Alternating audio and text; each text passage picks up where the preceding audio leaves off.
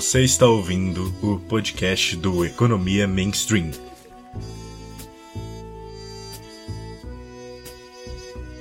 Olá, Homo Econômicos, caso você seja uma pessoa que falta alguns parafusos dígito da economia, ou então, olá, Homo Sapiens, caso você seja uma pessoa com sanidade. Meu nome é João Pedro Freitas, graduando em Economia na USP, e você está ouvindo mais uma edição do podcast do Economia Mainstream, o podcast do projeto de divulgação científica de economia numa internet lotada de heterodoxias. Bom, para falar hoje da economia argentina e do plano austral, eu tenho comigo Rafael Rosa, graduando em economia pelo IBMEC do Rio de Janeiro. E aí, pessoal, como é que vocês estão? Além de lindos, como sempre. Olha só. E também um cara muito importante pro nosso podcast. No momento só tava ali no backstage, mas hoje vai mostrar sua voz, Thales, graduando em economia pela UFMS. E aí, galera, beleza? Vamos lá como sempre, para entender o contexto que um plano econômico surge, o porquê ele tem determinadas características, é extremamente importante a gente entender o contexto histórico. Então, pessoal, vocês puderem contar para mim um pouco do contexto histórico argentino no momento antecedente à criação do Plano Austral, para a gente conseguir entender o que vai levar à criação efetiva desse plano, seria ótimo. Então, João, é, excelente colocação essa sua. A gente tem mesmo que entender a história, né, para poder entender o que estava acontecendo na Argentina. Apesar do Plano Austral ter sido lançado só em junho de 1985, a história mostra pra gente que esse contexto ele é muito amplo e começa pelo menos 11 anos antes do lançamento do plano, com a morte do, do então muito popular Juan Domingo Perón, eleito democraticamente pelo povo argentino em 1973. Acontece que o Perón foi vítima de uma parada cardíaca no ano em que assumiu a presidência.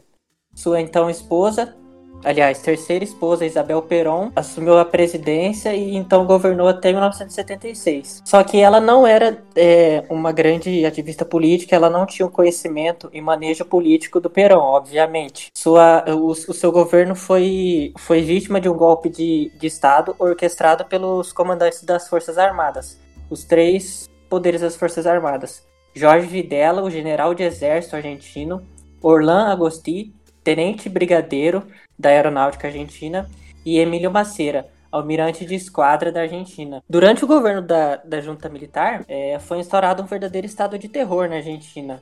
Diversos grupos políticos e, e de militância foram perseguidos no que ficou conhecido como a Guerra Suja. Grupos como o Exército Revolucionário do Povo e a própria militância peronista, que, que era contra a junta militar, foram sistematicamente caçados e exterminados pelo, pelos braços do exército argentino. Isso gerou um grande repúdio na comunidade internacional. Diversos grupos de direitos humanos e até governos repudiaram essas ações argentinas. Os números dessa, dessa guerra suja são impressionantes. Os números mais conservadores que a gente tem apontam para um, cerca de 9 mil mortos ou desaparecidos. Os números mais pessimistas, infelizmente, apontam para uma estimativa de 30 mil pessoas mortas ou desaparecidas. No âmbito econômico, a junta militar encontrou uma Argentina assolada pela inflação. O então líder do, da, do governo, Jorge Videla, deu carta branca a José Alfredo Martínez, ministro da Economia. O Rafael vai explicar melhor para gente como funcionou esse lado econômico desse governo. Com uma situação fiscal equilibrada, é possível avançar agora hacia el congelamiento de precios y salarios para actuar globalmente contra el fenómeno inflacionario. É, eu, eu acho sempre muito legal passear pela história argentina, pessoalmente acho espetacular. Né? Até pela presença de elementos que é, nos parecem eventualmente muito peculiares da história brasileira, mas que na verdade são muitas vezes inseridos dentro de um contexto muito mais amplo na América Latina. Talvez o momento em que isso fica mais flagrante, eu vou voltar um pouquinho, seja o pós-Segunda Guerra, em 1946, quando depois da eleição do Perón, como você disse, foi iniciado ali um plano de substituição de importações, talvez tão ou mais intenso que o nosso. É, Para que você tenha a dimensão da encrenca que os argentinos se meteram na ocasião, a oferta monetária, em dois anos, aumentou em 250% e o gasto público passou de 16% para 29% do PIB. É, outro trecho histórico cujas semelhanças entre Brasil e Argentina me comovem um pouco, e até peço perdão por devagar pouco mais até do que eu devia, são os anos 50. Assim como a gente aprovou, na época ainda do governo Café Filho, curto governo Café Filho, porém muito importante, o ingresso de capitais externos sem cobertura cambial, e graças a isso eu consegui desenvolver uma indústria uh, do setor terciário nos anos 50, na verdade nos 50 anos em 5 do Juscelino Kubitschek, o presidente Frondizes assumiria em maio de 1958 e também buscou financiar o desenvolvimento de uma indústria nacional, essa de base, porém indústria nacional, com investimentos estrangeiros decorrentes da aprovação de uma lei, também de 58, que autorizava a remissão de lucros ao exterior. Do ângulo da política monetária, que é a parte que eu sei um pouquinho melhor, todos os governos que vieram depois de 55 fracassaram retumbantemente em sua mais do que evidente missão de sanear a moeda. E aí eu acho importante até que se fale, é, em 56, por encomenda do então presidente Aramburu, com esse nome medonho, um economista que nem na Argentina é muito conhecido, mas que deveria ser, chamado Raul Prebis, elaborou um plano de estabilização chamado Moneda Sana ou Inflação Incontenible, que em tradução livre pode ser é, moeda sã ou inflação irreprimível. É, o plano, como sugere o próprio nome, tinha um caráter ortodoxo, era fiscalista, advogava em favor da interrupção do financiamento inflacionário, mas pelas razões mais óbvias do mundo, o monetarismo era incompatível com as políticas expansionistas sobre as quais se sentavam as insanidades dependentistas defendidas ali pelo governo argentino da época. Tanto aqui quanto lá, essa cabeça cepalina dos infernos, ali do pessoal que tinha canita, é, lá atrás, não só retardou a abertura, que até hoje está atrasada tanto lá quanto cá, como o próprio processo de estabilização. Esse até hoje incompleto na Argentina, que já não sabe o que é uma inflação de um dígito sabe sei lá quanto tempo. E que apesar da, da própria demanda reprimida pela pandemia agora, registrou em 2020 uma inflação de 36% anuais. Então, o contexto histórico que levou ao Plano Austral é um contexto bem conhecido dos latino-americanos. Governos estimulando expansionismo fiscal, estimulando políticas desenvolvimentistas e, por consequência disso, uma inflação galopante. O contexto que acabou levando a isso foi a morte do Perón, né? inclusive uma figura extremamente importante para a gente entender o que é a política argentina hoje. Né? Tem uma frase muito famosa ser política no Brasil, a gente usa muito o termo centrão e a gente só consegue entender a política brasileira se a gente entende o que é o centrão. Na Argentina é a mesma coisa. Você só consegue entender o que é a política argentina se você entende o que é o peronismo e o que o Perón representou para a política argentina.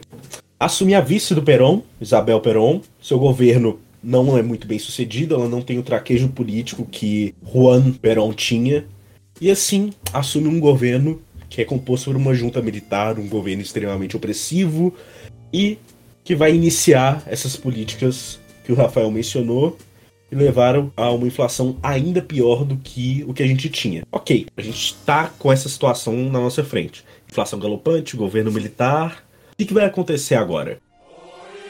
Com uma situação fiscal equilibrada, é possível avançar agora hacia el congelamiento de precios y salarios para actuar globalmente contra el fenómeno inflacionario. Então, João, o que vai ser o, estopim da democracia argentina vai ser a Guerra das Malvinas. Na verdade, os dois últimos anos da ditadura argentina são extremamente importantes para a história da Argentina na década de 80, porque é nesse tempo que ocorrem as guerras das Malvinas. O povo, a gente tem que entender que o povo argentino era um povo extremamente machucado. Ele tinha problemas econômicos, tinha problemas sociais e agora tinha problemas na política externa. Muito mais criado pelo, pelo orgulho militar. Os militares precisavam muito ganhar essa guerra para recuperar o orgulho argentino e a confiança do povo argentino em seu governo, porque eles já estavam no poder há seis anos e não tinham feito nada pelo povo argentino. A guerra, então, nada mais era do que um desespero patriótico de assegurar o governo militar argentino. O que se sucedeu desse desespero foi um total desastre para as forças argentinas. O governo militar viu uma grande derrota tanto para o exército quanto para o seu lado político. A, Inglaterra praticamente dizimou as forças argentinas. Isso acabou mergulhando a Argentina numa crise sem precedentes. Uma espiral de crise política, econômica e social surgiram na, na Argentina, que apenas 14 meses depois teve sua primeira eleição democrática em anos. Com as eleições argentinas, Raul Alfonsín foi eleito pela União Cívica Radical. Alfonsín era uma, era uma figura extremamente importante. Ele ganhou alta popularidade durante a ditadura militar argentina por, por, por ser um ativista no âmbito jurídico. Ele lutava pelo, pela soltura dos presos políticos através de habeas corpus. Afonso era um profundo conhecedor da política argentina e usava disso para ganhar apoio nas militâncias políticas. Apesar dele não concordar com nenhum dos lados, tanto a ditadura militar argentina, que na sua visão era de direita, tanto o exército revolucionário argentino, que queria instaurar uma ditadura proletária, Afonso acabou ganhando grande popularidade entre o povo, principalmente como o único nome válido para a, a democracia argentina. Após assumir o cargo da presidência, Afonso tratou de instaurar uma verdadeira sindicância para investigar os crimes cometidos pela ditadura militar, o CONADEP, Comissão Nacional de Desaparecimento de Pessoas. Esse, esse departamento da Justiça Argentina seria responsável por investigar e punir cada um dos militares responsáveis pelo desaparecimento e morte de, das milhares de pessoas anteriormente citadas. O problema é que Afonso subestimou a força dos militares argentinos. Os militares, apesar de, de serem derrotados nas guerras das Malvinas, ainda tinham uma força política interna na Argentina muito forte. Eles criaram o movimento dos cara pintadas, que nada mais era do que saírem às ruas pedindo para não serem julgados. Isso mesmo, eles não queriam ser julgados pelas, pelos crimes cometidos por eles na, na década. Acabou que Afonso teve que recuar ante os militares e passou duas leis. A lei do ponto final, que paralisava todos os processos contra todos e quaisquer militares acusados de crimes contra a população argentina, incluindo tortura, sequestro, assassinato. Ele também passou a lei da obediência devida, que tornava impune militares abaixo do, do cargo do oficialato de, de coronel. Isto é, qualquer e todo militar que tivesse uma patente menor do que coronel não podia ser punido, pois dentro do exército a gente tem um código de ação chamado obediência devida, em que mesmo não concordando com as ordens, o oficial de menor patente deve obedecer à ordem dada pelo seu superior. Nem preciso nem explicar como essas leis absurdas e totalmente sem sentidos para um contexto de democracia foram rejeitados pela população. Milhares de pessoas saíram às ruas, marchas aconteceram e organizações de direitos humanos nacionais e internacionais rechaçaram Afonso. Infelizmente, isso nada adiantou. As leis passaram com ampla maioria no Congresso e entraram em vigor apenas três semanas de, depois de terem sido apresentadas. Na economia, Afonso tratou de tentar recuperar o que foi perdido durante a ditadura militar, e é o que o Rafael vai explicar pra gente. Então, antes do Rafael entrar no, na questão do plano austral e da política econômica argentina do governo do Afonso, só recapitulando aqui para o ouvinte. Então, democratização argentina, num contexto em que acabaram de acontecer a Guerra das Malvinas, a população estava extremamente revoltada com a, o governo da junta militar, e assim acabou levando a democratização. E em sua primeira eleição presidencial, o Alfonso vence e assume o governo argentino. Nesse contexto, ele tenta jogar com um monte de interesses, tenta passar uma série de leis extremamente absurdas que levaram a revoltas da população é, e revoltas de entidades de defesa dos direitos humanos também. E isso acabou derrubando a popularidade dele. Mas então, Rafael, agora, depois dessa pequena recapitulação, me conta, o que, que o Alfonso fez para dar o fim a herança inflacionária dos militares. Con una situación fiscal equilibrada, es posible avanzar ahora hacia el congelamiento de precios y salarios para actuar globalmente contra el fenómeno inflacionario. Depois que o presidente Perón morreu lá atrás, né, e a dona Isabelita, sua esposa, depois viúva, delegou Lopes Riga, o, o comando das ações econômicas do governo. Aliás, é, é, sim, a Argentina elegeu, elegeu um casal para a presidência. Tá? O marido para presidente, o esposo para vice. E mais bizarro que isso, até, acho que não existe outra palavra, bizarro mesmo, é que as responsabilidades da condução da política econômica do país recaíram sobre os ombros de um assassino. Literalmente um assassino. É porque a pauta não é essa. Né? Desculpa até fugir um pouco da pauta de novo, mas acho que é importante que se diga esse tipo de coisa. O senhor Rega era literalmente assassino. Esteve entre os membros fundadores da Aliança Anticomunista Argentina, um grupo de extrema-direita de extermínio, literalmente de extermínio. É, mas, de novo, o tema não é esse. Né? E, assim, na condição de ministro, o senhor Rega propôs políticas bem mais austeras que as do seu antecessor, com aumentos de imposto, controle salarial do trabalhador industrial. É, os efeitos dessa política um pouco mais agressiva é, até foram sentidos, sobretudo quando a Confederação Geral dos Trabalhadores funciona mais ou menos como uma espécie de cult local que toma vinho e come fajor, decretou greve de 48 horas em defesa de aumentos de salário. As confusões da política acabaram muito rapidamente se misturando com as já estridentes conturbações econômicas, esse tipo de coisa uh, acaba acontecendo muito frequentemente, tanto lá quanto cá, uh, com destaque particular para a primeira crise da dívida externa argentina. Foi a primeira apenas. Hoje a Argentina é um dos países mais endividados do mundo, mas a, a coisa começou a, a porrar lá, sobretudo nessa época. É, toda a bagunça acabou se, assim, desembocando em 75 em uma inflação de 300% anuais, e mais tarde é, quase no aniversário do golpe brasileiro, em março de 76, é, na deposição da Isabela Perón. E a ditadura de 76, como o, o Thales disse, com muito mais desenvoltura e inteligência do que eu, foi talvez a mais hostil da história da América Latina. Assim como aqui, mas talvez em um grau um pouco mais elevado, foram observados todo tipo de repressão a movimentos sindicais, estes muito atuantes em razão de perdas salariais decorrentes de uma política econômica que também teve alguma similaridade com a fase inicial, sobretudo do autoritarismo brasileiro, que, bem como a Argentina, adotou uma política de achatamento dos salários reais com o objetivo de comprimir a demanda agregada e controlar a inflação. Por peculiaridades, no juízo, que envolvem, sobretudo, o uso de instrumentos de indexação e desenvolvimento de mercado de dívidas em acompanhamento com arroxo, os ditadores brasileiros, ao contrário dos argentinos, não conseguiram controlar a inflação. Foram anos de uma inflação que, embora por uma conversão sem nenhuma importância do ponto de vista econômico, não pudesse ainda ser chamada de hiper, é, estacionou ali nos três dígitos e da Guerra das, Mal das Malvinas em diante disparou que nem um foguete. É, por uma coincidência temporal tão sem relevância quanto, pelo menos, interessante, no mesmo ano em que foi publicado o histórico e ortodoxo plano do Raul Prebisch, foi escrito ainda mais histórico The Monetary Dynamics of Hyperinflation, novamente com perdão do péssimo inglês, do Philip Kagan, Kagan, nunca sei qual é o nome do cara. O, o, documento, ao contrário daquele que foi assinado pelo fiscalista Prebisch, se apoiava em uma visão inercialista da inflação. Esse jeito, tão canhestro quanto até meio bêbado de se enxergar as coisas, acabou servindo de base para o plano austral, né? Segundo o Führer, um trabalho de Führer espetacular de 1995, recomendo a todos que leiam, a inércia vem da credibilidade imperfeita do Banco Central, em primeiro lugar, do, dos contratos que se estabelecem entre preços e salários e da lentidão dos ajustes de expectativa.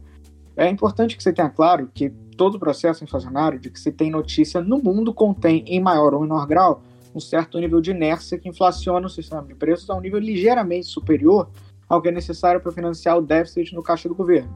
A ambiguidade inercialista não reside, portanto, no papel das expectativas sobre a curva de inflação, mas na recorrente confusão que se faz entre o que são causa e efeito em uma hiperinflação.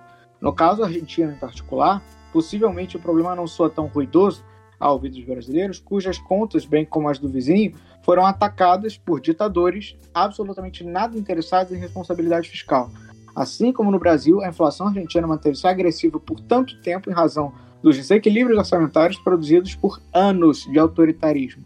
Hoje, a gente comemora na Argentina o Plano Austral, que foi cercado de muita expectativa. A moeda foi, quando colocada em circulação, dentro daquele contexto que parecia muito com o do Cruzado, né? Até assim no ano foi o Cruzado foi em 1986 e inclusive inspirado em parte é, pelo plano austral, é, depois de sair de um regime militar, autoritário, coisa e tal, é, que embora novamente por uma conversão arbitrária mesmo, não se tem é, um, um, lastro técnico que explique por que razão a hiperinflação só acontece a partir dos 50% mensais. Isso não, não, não existe. Mas por essa convenção, embora ela não pudesse ser formalmente chamada de é, hiperinflacionária, é, é já se registrava ali 400% anuais de inflação pareceu ali no, no começo que a coisa funcionaria bem, mas não funcionou, evidentemente. O tempo e as dinâmicas do sistema de preços não tiveram a menor piedade dos erros presentes no plano. É, entre eles, aquele a que se costuma dar mais ênfase foi a adoção de políticas de fixed price empregadas pelo então presidente eleito Raul Alfonsin, né, que por tempo indeterminado proibiu reajuste de preço, salário e tarifa pública. É, Tinha-se ali uma, uma intenção de você é, reduzir o financiamento inflacionário, reduzir, se acabar com o financiamento inflacionário e passar a financiar, salvo engano, somente com base é, de lastro em dólar, ou de pelo menos divisa estrangeira. É, uma espécie de dolarização soft ali que aconteceu. É, de maneira semelhante ali no plano real também, mas de maneira muito mais bem feita aqui, é, para fazer sempre um, um, reducionismo que eu acho que acaba não, não, não comprometendo exatamente a análise, mas que ajuda a entender o quadro. Né? É, fora também a, a, a, iniciativa de se reduzir o déficit público. Na ocasião, acho que o déficit na Argentina era de 12% do PIB, se não me engano, eles queriam reduzir para 2%, 2,5%, mas eles não chegaram nem perto disso. A Argentina não conseguiu é, equacionar o déficit público e a coisa foi para o brejo. Não, não, não, não tinha como. Essa ideia, compreensivelmente entendida pela economia convencional como um tratamento que, no lugar de atacar as causas da doença, suprime apenas os seus sintomas, externalidades, ao contrário do que você pode pensar, não surge somente dos já conhecidos impulsos populistas que partem da autoridade estatal. Assim como cruzado, no Brasil, a estratégia desinflacionária do Austral derivava de uma percepção enganosa, segundo a qual os preços subiam por inércia. Essa mentira, supostamente inocente, carimbou as suas digitais sobre o volante, que conduziu pelo menos metade da América Latina ao desabastecimento e ao ágil. Mas tem gente até agora que pensa que está tudo certo, que o problema era inercial. Estes aí não entenderam absolutamente nada do que aconteceu com o Real e nada do que acontece com a Argentina. Bom, uh, então, recapitulando novamente, Raul Fonsin, nesse contexto extremamente caótico de redemocratização, impopularidade, tem um plano econômico baseado numa concepção fundamentalmente errada sobre a inflação, de que ela seria inicial, que eu estaria é, baseada basicamente na percepção das pessoas sobre a atuação do Banco Central e da moeda. E o plano não dá certo. O plano não corrige as falhas estruturais da economia argentina. E, bom, efetivamente não temos um bom resultado com esse plano. Agora, como a gente já sabe, uh, esse plano não deu certo e o porquê dele, né? Basicamente, algo que a gente já discutiu no episódio anterior das diferentes concepções sobre inflação e como elas acabam levando a diagnósticos e políticas econômicas distintas. E o Rafael já fez um comentário interessante sobre o atual presidente da Argentina. Quero que a gente, agora entrando num ramo um pouquinho especulativo da coisa, mas eu acho interessante, falar um pouquinho sobre o possível futuro econômico da Argentina, um dos países que uh, algumas é, alguns séculos era uma das economias mais promissoras da América Latina, tinha um dos maiores PIBs per capita e hoje é bom é a Argentina, né? Então vamos lá, eu quero que vocês façam esse pequeno exercício de especulação sobre o futuro econômico da Argentina. Com uma situação fiscal equilibrada, é possível avançar agora hacia el congelamiento de precios y salarios para actuar globalmente contra el fenómeno inflacionario. Tem uma frase espetacular do, do Roberto Campos. Normalmente eu não, eu não lembro assim, exatamente qual é a frase, eu só lembro, na verdade, da ideia da frase, não sei precisar também o ano, mas o senhor Campos disse que Brasil e Argentina parecem dois bêbados, ou pareciam dois bêbados cambaleantes, é, mas enquanto a Argentina parecia estar voltando para o caminho da economia do mercado, o Brasil estava voltando para o bar. É, faz todo sentido que ele pense dessa maneira, ou que ele pensasse dessa maneira, na medida que o Brasil, ele, durante muito tempo, sofreu para poder se livrar do crack, né? É, o, o Brasil hoje parece ser uma economia muito mais saudável que a Argentina, né? Que acho que nesses últimos três anos teve 50% de inflação, 40%, 40%. É uma coisa ridícula. Na ausência de palavra é, mais pesada, ridícula. É, o, o, o, secretário, esqueci agora qual é o nome do, do senhor secretário, mas trabalhava no Ministério da Economia no período austral, disse que para baixar a inflação, é, é, para, para baixar a inflação, ser monetarista, estruturalista e todo o que seja necessário. E se for necessário também fazer macumba, eu também faço. É, eu acho que isso explica um pouco da necessidade do, do governo argentino e, na, e do desespero mesmo do governo argentino de se baixar a inflação. É, mas isso não será possível enquanto o diagnóstico da inflação for esse aí é que se observa. Não, o problema é inercial. A gente resolve com uma desindexação, a gente resolve com um congelamentozinho dos preços, mesmo num governo que a gente imaginava que seria um pouco mais liberal, que foi o governo Macri, reduziu o déficit público, é importante se lembrar, mas mesmo nesse governo, a gente observou, por exemplo, o congelamento de preço de aluguéis. Né? assim, a, a cultura do congelamento, é, ela está muito presente na, na economia argentina. E por que razão? É porque se acredita ainda no diagnóstico da inflação inercial, sabe? É, eu eu estava outro dia comentando aqui em casa, eu gosto muito de neurologia, verdadeiramente adoro neurologia, e assim, uma, um, um dos sintomas de, de tumor cerebral, por exemplo, é dor de cabeça. Né? Só que ninguém, quando sente dor de cabeça, logo pensa, putz, cara, tô com um tumor no cérebro, porque dor de cabeça é a coisa mais comum do mundo. Você pode ter dor de cabeça para tudo quanto é tipo de disfunção ali que se tem no organismo. É, mas depois que você vai eliminando as possibilidades, né? Você tem que sim levar em consideração que você está sim com uma porra de um tumor cerebral. E no caso argentino, eles têm um puta de um tumor, já sabe, sei lá, quantos anos de metástase, e eles estão insistindo ali tomar um analgésico, fingir que nada acontece. Não, eles precisam fazer a droga da cirurgia. E a cirurgia qual é? Fazer um ajuste fiscal. Mas eles não querem. Eles acham que é, é, é keynesiano, é bonito você fazer uma coisa diferente, tá bom. Já disse, vamos ver até onde é que a Argentina vai aguentar isso aí. Porque o povo argentino, coitado, não tem nada com isso.